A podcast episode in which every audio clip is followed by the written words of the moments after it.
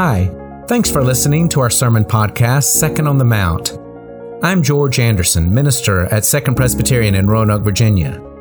I do not take it for granted that people sit in the pews on Sunday morning or listen to these podcasts hoping to hear something that connects them to God, to each other, to the world. And so I spend hours seeking the right word for the right time and said in the right way. I welcome your feedback. I encourage your sharing this sermon with anyone it might benefit, and I hope you'll return to this podcast again or come visit us for worship. We'd be happy to have you.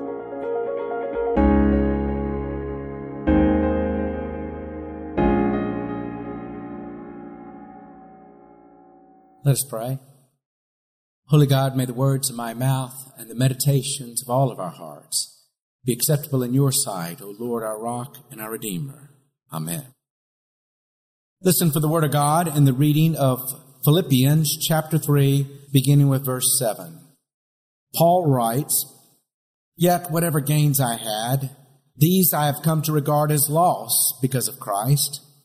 More than that, I regard everything as loss because of the surpassing value of knowing Christ Jesus my Lord.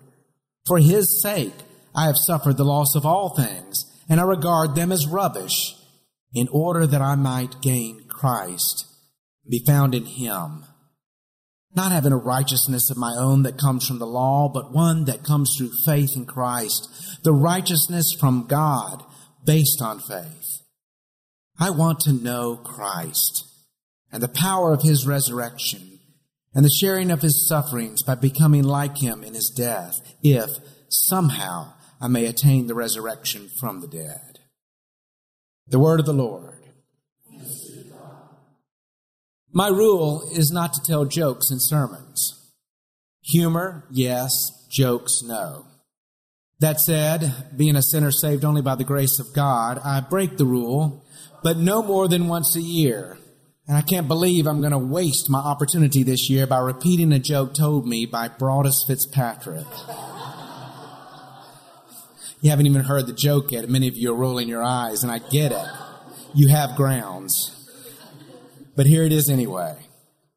There are three types of people in this world those who are good at math and those who aren't.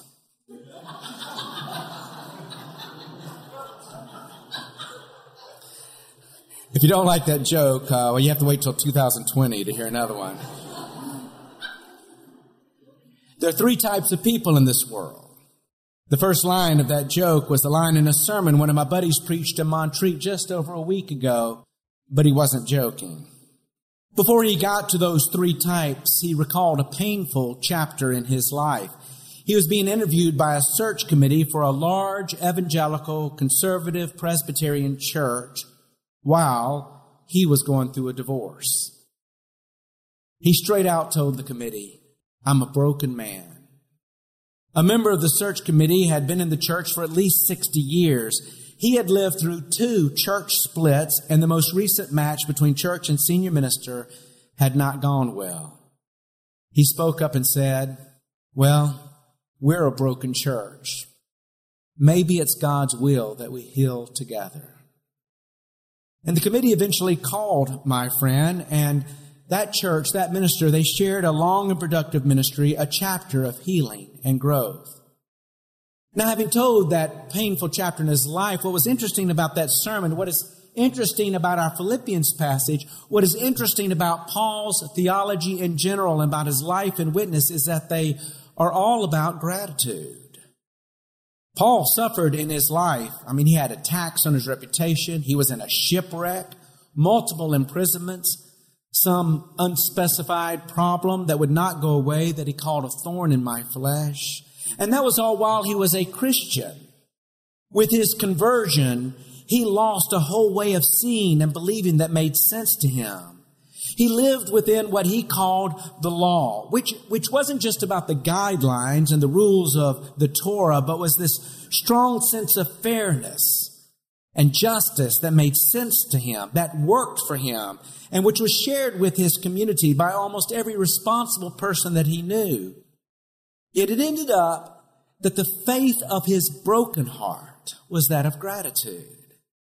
He called the faith a gift something he could not have come up with on his own. When my friend in Montreat talked about three types of people in the world, he knew that he was adding his vote or his voice to the voice of Paul's in speaking of gratitude. But what he did not know was that he was repeating almost exactly, in almost the exact same words, the three points of a sermon by Harry Emerson Fosdick that he had never heard or read that was preached the better part of a century ago in New York City's Riverside Church. Fosdick was the most celebrated preacher of his day. He wrote books that sold in the millions. He was relentlessly positive, believing that the future was in God's hands. But though it looked on the outside that, well, he had good reason to be so positive, he actually had lived through his own painful chapters. He had visited the trenches in France during the First World War, seeing atrocities that would never leave him, those memories. He spent much of his early ministry working in inner city ghettos. And then there was this painful experience. The magnificent Riverside Church was built by John D. Rockefeller just to provide Fosdick a pulpit to preach in. Fosdick, though Baptist, had been the minister of New York's first Presbyterian church. And he embraced biblical criticism early. He rejected fundamentalism. And powerful people like J. Gresham Machen and William Jennings Bryan waged nationwide campaigns to remove him from his church as a heretic. Nationwide campaigns to remove him from his congregation. Fosdick tried to be reconciliatory, but he would not back down. And finally, he resigned his pulpit. And that was when Rockefeller built the Riverside Church. Now, Fosdick would preach on the issues of the day from time to time, but most of his sermons were warm and personal because he saw preaching as pastoral counseling on a mass scale. Now, remember, this was in the 1930s. Fosdick wasn't just applying pastoral counseling principles in his sermons, he actually was defining them. Pastoral counseling didn't exist as a term before him. And his sermons and books became textbooks for how this new discipline would be taught and practiced in the church. It's in that counseling spirit that Fosdick preached his three point sermon. And millions of people have read it, including my father, who has quoted a line from it many times in my life. Maybe you heard him quote it here when he was interim pastor. The line comes with the third point, so you'll have to wait for it. And I know that you want to hear what Fosdick thought were the three types of people, and I'm about to tell them to you, but I'm going to have to do it with this caveat. My caveat is this. There are three types of preachers who preach about three types of people. There are those who really believe that there are three types. And there are those who don't believe it, but say that they do because it makes for an easy three point sermon. And then there are those who know that human beings are complicated people and in talking about three types, one is really talking about three ways of being that are probably true about each one of us at different times to different degrees. With that caveat in mind, I'll get to it. The first type of person, or first type of persons, Fosdick says, is the victim. Victims are those who believe, it's a mentality that victims are those who believe that life is supposed to be just. It's supposed to be fair, but it's not. And they find evidence that it's not in how they've been victimized. Now, in Paul's thinking, these would be those who feel betrayed by the law because it's just not working for them. It's supposed to work, but it's not working for them. That life is this series of challenges that's aimed at them. And most situations are negative and not their fault. And they deserve sympathy and some feel they have little power to change things, and then others feel that they have power in the status of being the victim, and it becomes their leverage in debates and policies and actions that have to do with guilt and fault and compensation. Now, Fosdick, in his pastoral view, was speaking to different kinds of people with a victim identity. He was speaking, for instance, to those who have this justice antenna that is bent bent away from receiving signals about how one might have a personal stake in the injustices and pain of one's own life, but bent toward picking up every signal that shows others that they are in the wrong and they are in the right. But let's not be too judgmental. Some have experienced significant trauma in their lives and they've come by this mentality in a way that's very easy to understand. And then there are others who truly have been so victimized that it's hard to see how they can have any other mentality.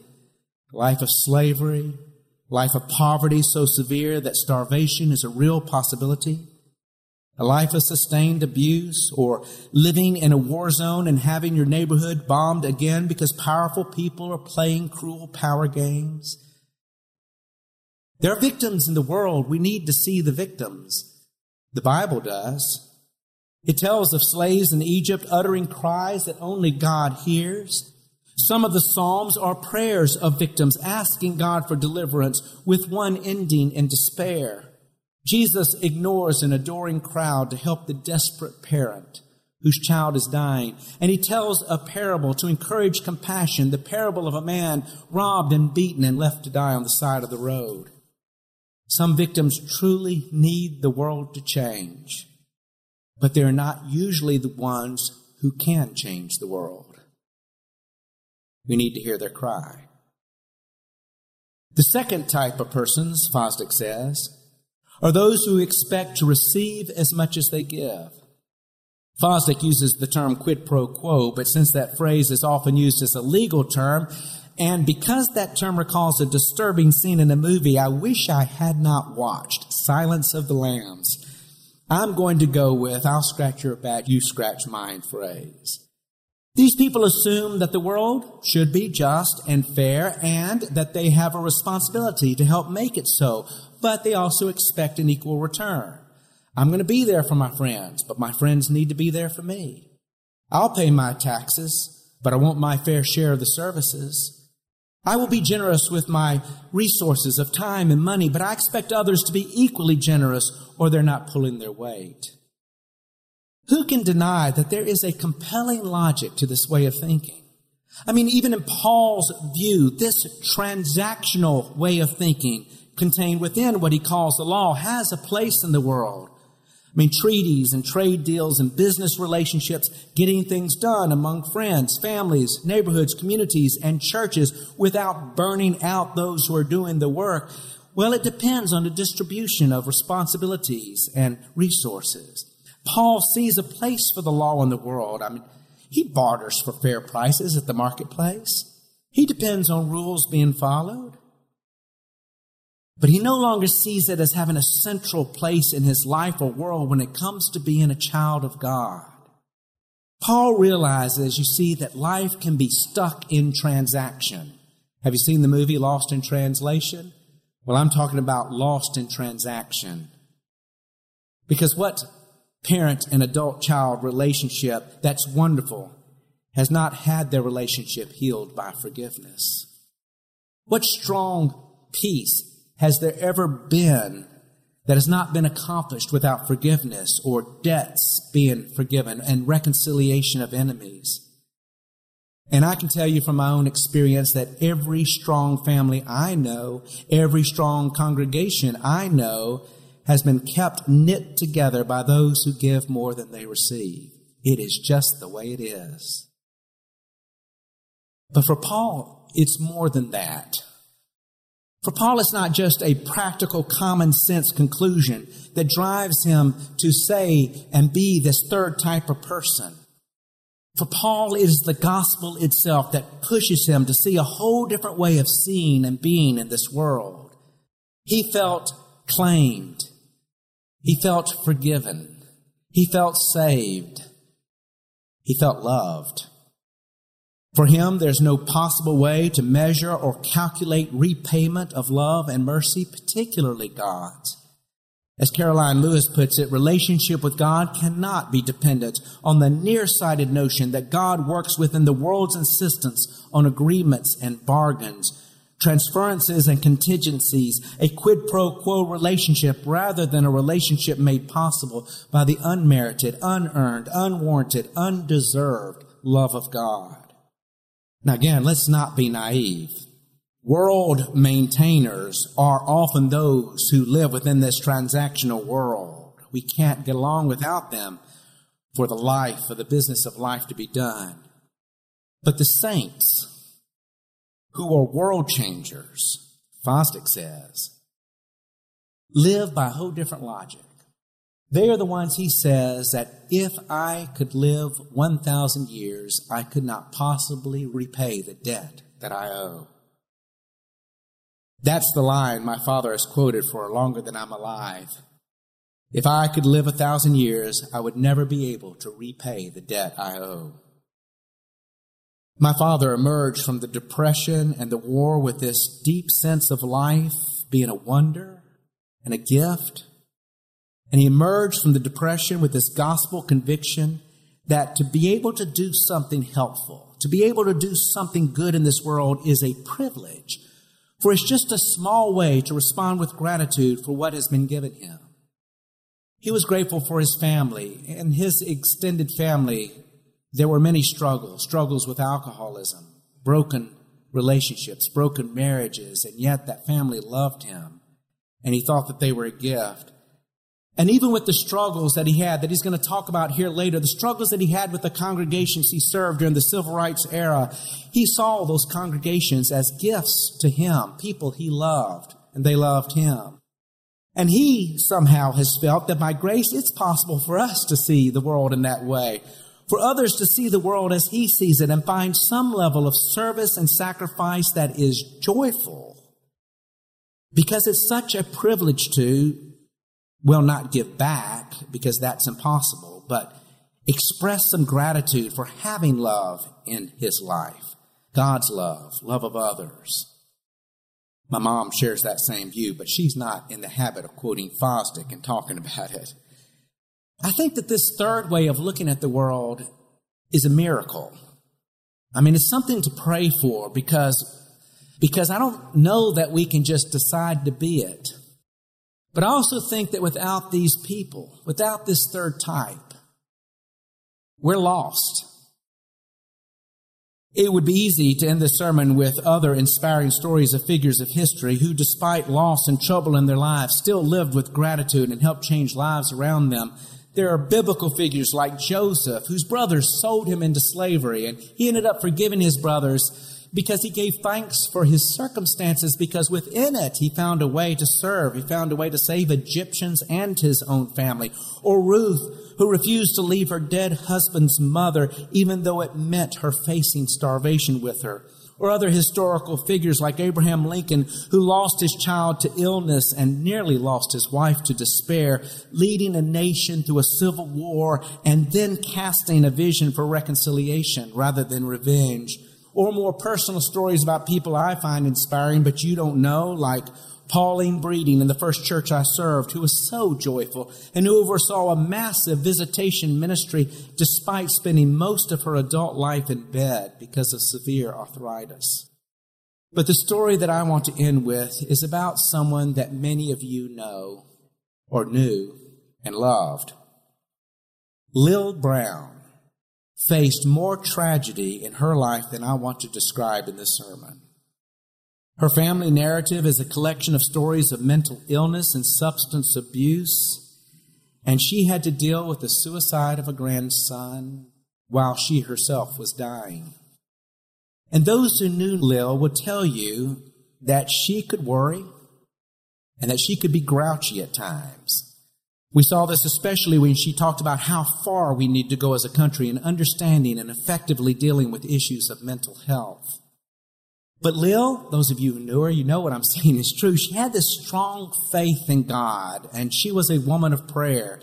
And she really believed that her family was a gift to her and the world is a gift and that it's all in God's hands ultimately. And she talked many times of how she was blessed in life and how she wished she could do more. She was not one to be taken advantage of. She thought that everyone should do what they could and she held other people accountable.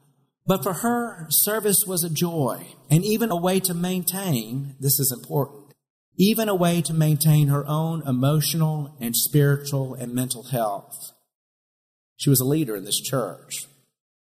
At her death, Lil left a sizable amount of her estate to the second fund making clear that this gift of hers was a gift of gratitude for God's blessings in her life. She wanted the money to fund efforts to help people in desperate times. She did not restrict the money to mental health issues, but did express a wish that if possible funds would help with that need. And the second fund has made sure that's exactly what has happened. You know, I, I myself, I am grateful for God's blessings in my life. But I can't stand here and honestly say that I can fully understand how some who have had to endure far more than I have had to endure can have such a conviction that they cannot repay a debt to God. But if you were to believe them, they would say that their gratitude was a gift that helped them live with hope and live with some joy that saved them from being takers, who Paul condemns later in Philippians, if you want to read it in that same chapter that helped them not give in to despair where they would become victims. I do know this. However, that miracle happens, they are world changers. They changed my world and made my world better. May their number increase. God, in your mercy, make it so. Second Presbyterian Finding Direction by Following Jesus.